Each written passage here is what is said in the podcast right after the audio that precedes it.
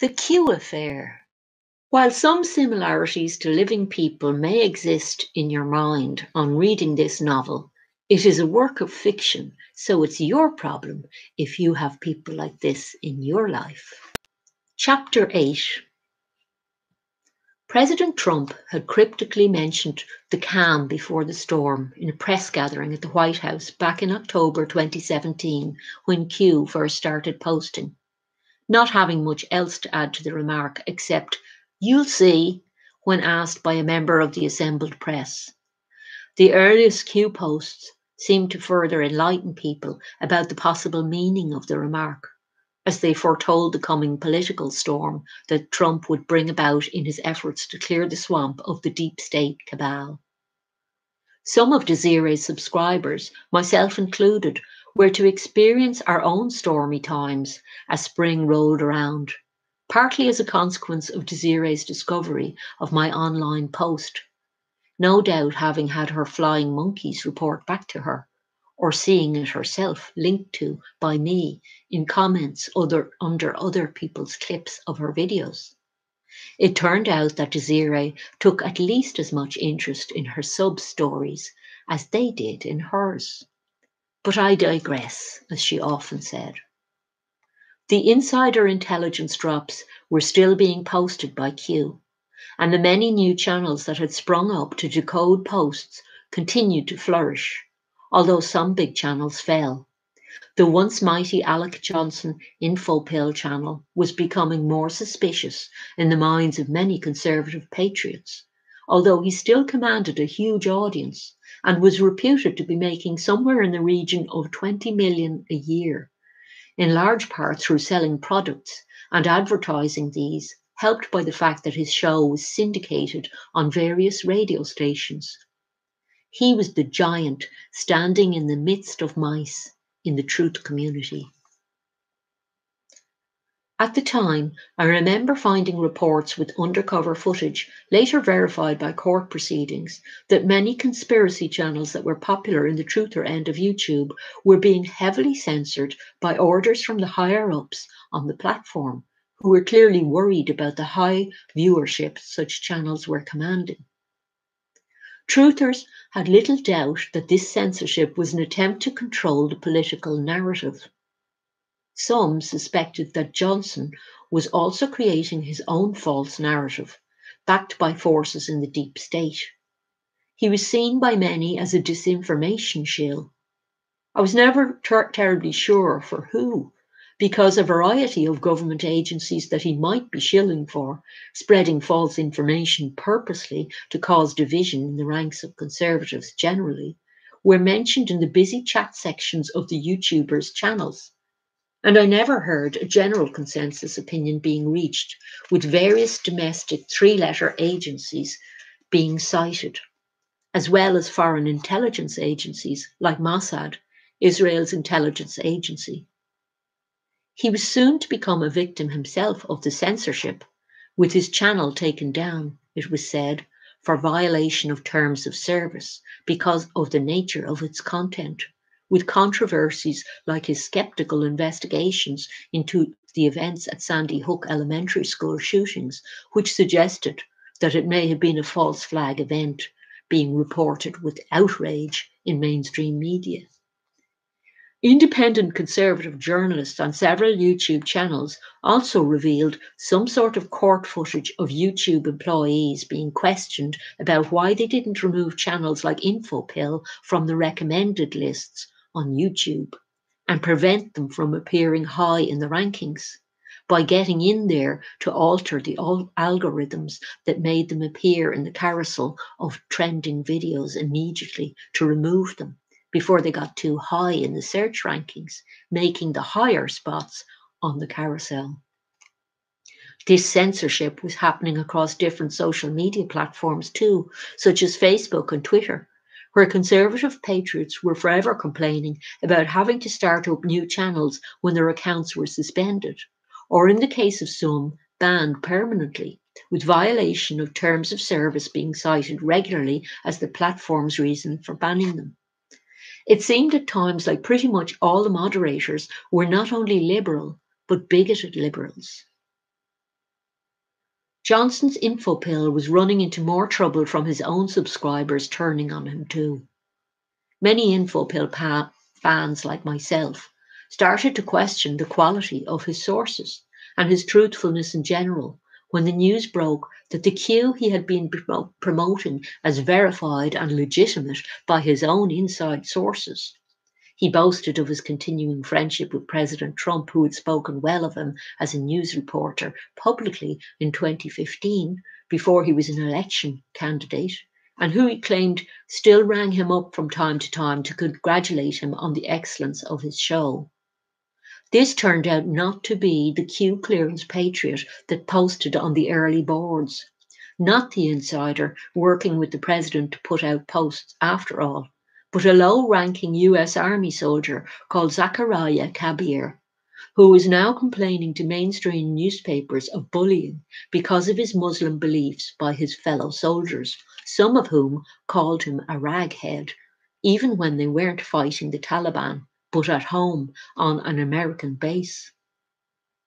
I was aware of these developments and disappointed by Johnson's unsatisfactory explanations which seemed little more than an attempt to put distance between himself and the revelations. And he never explained how an intrepid reporter like himself was so duped that he believed the humble Muslim private was the patriot responsible for the Q drops leaking out secret intel about the president's plans to drain the deep state swamp clean. It was kind of amusing to think on a bit but I was more interested in Desiree's story at the time, finding it full of human and personal interest. And I was still allowed in her chat back then to mingle with her subs, most of whom were e- either less dubious than myself about her tastes, or perhaps just more polite and accommodating about agreeing with everything she said, as though their very souls depended on it, keen as mustard to please her. I suppose they were growing fond of her or something. I wasn't. I've never liked liars for some reason. I feel they are sneering at others by continuing to say ludicrous, illogical things. But perhaps that's the researcher in me getting too easily offended. I did laugh often, though, and that more than made up for any offence to my intelligence that her stories caused. I stuck around because there was the feeling that it was all going somewhere, as all the best stories do,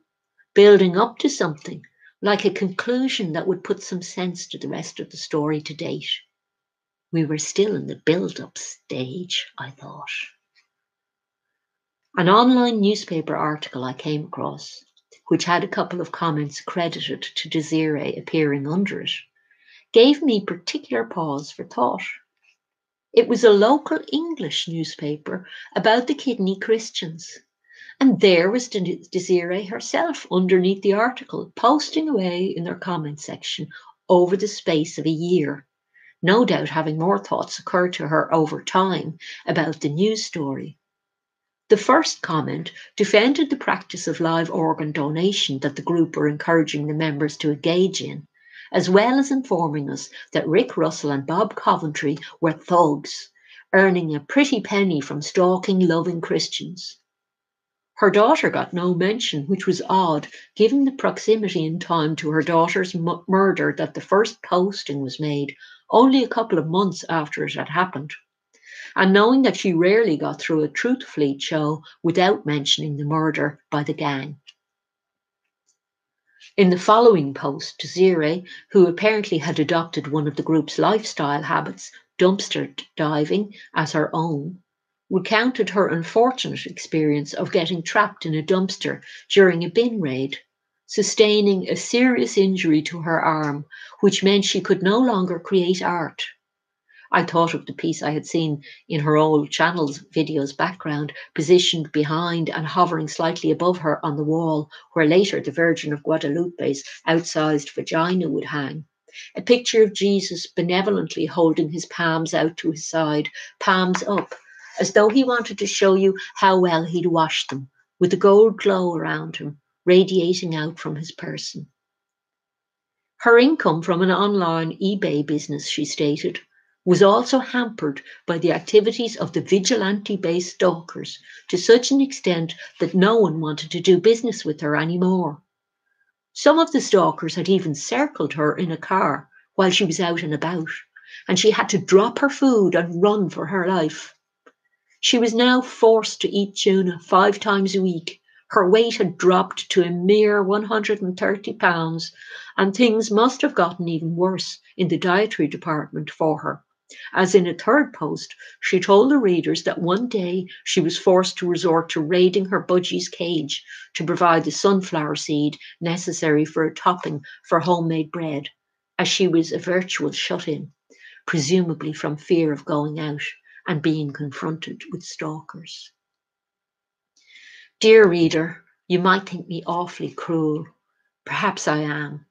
but I laughed so hard visualizing the fall in the dumpster and birdcage raid for bread. I laughed so much my stomach hurt afterwards. But something else she had said in the posts had struck me as not so funny.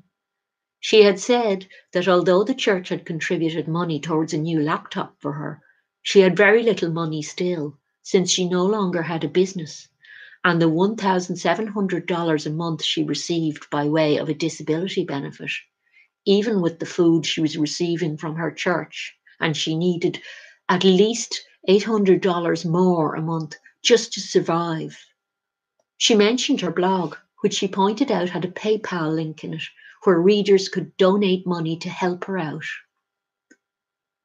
This story was far more eccentric and strange than anything Desiree had yet told us about on her channel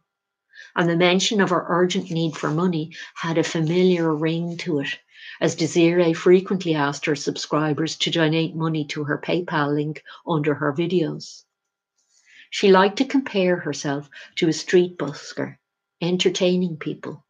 and hopeful of getting a few coins thrown into his hat in exchange for the entertainment he had provided. To be fair, she did put something else more tangible before the public because she was fond of crafts and produced quilts for sale, payment through PayPal, on a small sewing machine, which grew eventually to almost fill the whole living area.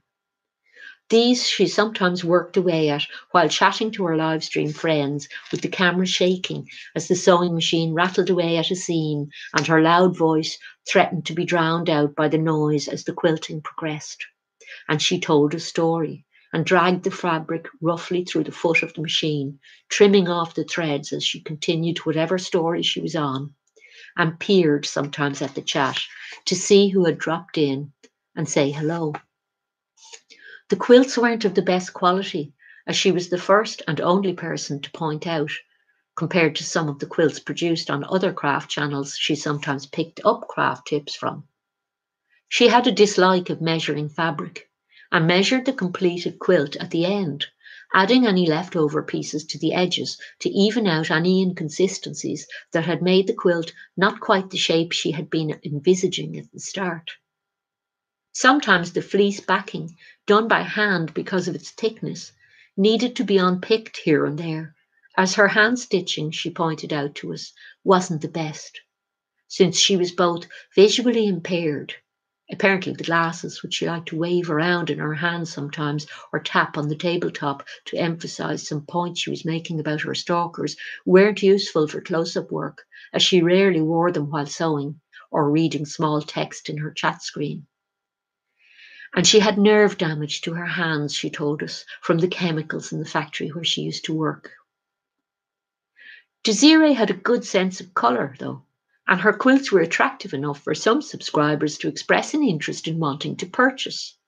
She had other craft items for sale, as she also made plant pots with macrame hangers, upcycling them from local palm trees that had blown down in the numerous storms the area seemed to experience. These she stapled together with rivets using a hole punch. She offered these to her subs at $30 for two, which everyone agreed with her was a reasonable price. She wasn't shy about just asking for money for items she needed, however, without producing anything in return, except a continuing stream of entertainment from her channel, She had big plans to expand her channel and needed her subscribers' help to do this. She had registered a trademark name for a new channel, which would be exclusively devoted to reporting news. TFNN, Truth Fleet News Network, as she named it, would require better equipment, such as a new laptop, some office equipment, if it was to be truly professional. All going well, she might even want to hire some help as the channel expanded, or perhaps pay her prescribers a fee for helping her remotely with her news research. I started to smell a rat at this stage, remembering the comments section of the small English newspaper where others had posted replies to Desiree's comments, urging people not to part with a cent to the woman who was a scam artist and hustler always trying to get money out of people on fraud, false pretenses. I worry that Desiree's more frequent requests for cash from her subscribers for various things, ranging from helping her pay for investigation fees to get her daughter's case reopened, to urging people to write to her at a post office box address, enclosing cash for a cup of coffee or a few prepping items, would escalate further. And some of the more innocent subscribers might be taken advantage of, being fellow Catholics who felt they were now Desiree's friend and would want to help her if she said she needed cash for something. There was also the idea in my mind that if subscribers were to write to Desiree, that they might get something other than a nice letter back, should she have a falling out with them. If anything, I had read online about the phone calls and disruption she'd caused in people's lives in the recent past were to be believed. My first port of call was another YouTuber Desiree had mentioned in a video. This YouTuber, a woman called Trinity, looked into YouTubers who were running scams on YouTube, doing videos exposing them. I wanted her to be aware of Desiree and the potential I saw for her small money raising efforts, which seemed to me to be based around eliciting sympathy first from her subscribers before turning it into cash. And I contacted her on her channel to ask her to watch Desiree's videos and see how the money raising efforts went, and particularly to keep an eye on whether the requests for money escalated as time went on. Trinity wanted me to email her privately to discuss it further, but I wasn't keen on sharing my private information with a relative stranger. And few of my friends are given my email either, since I dislike emailing and telephoning people, preferring my own company much of the time to having to respond to someone as soon as the phone rings or an email arrives, as you tend to have to do for politeness sake. Trinity was a bit non committal and our short contact seemed to end with no promises to monitor Desiree's activities being made. So it was, with these concerns in mind regarding Desiree's potential to talk her subscribers out of their pockets or bank savings contents, as well as her tendency to engage in fights with people that left them upset and bewildered, that I revived the blog which I'd neglected for a couple of years adding my YouTube avatar's name to it and removing any biographical information from it, as I expected Desiree to be more than a little miffed.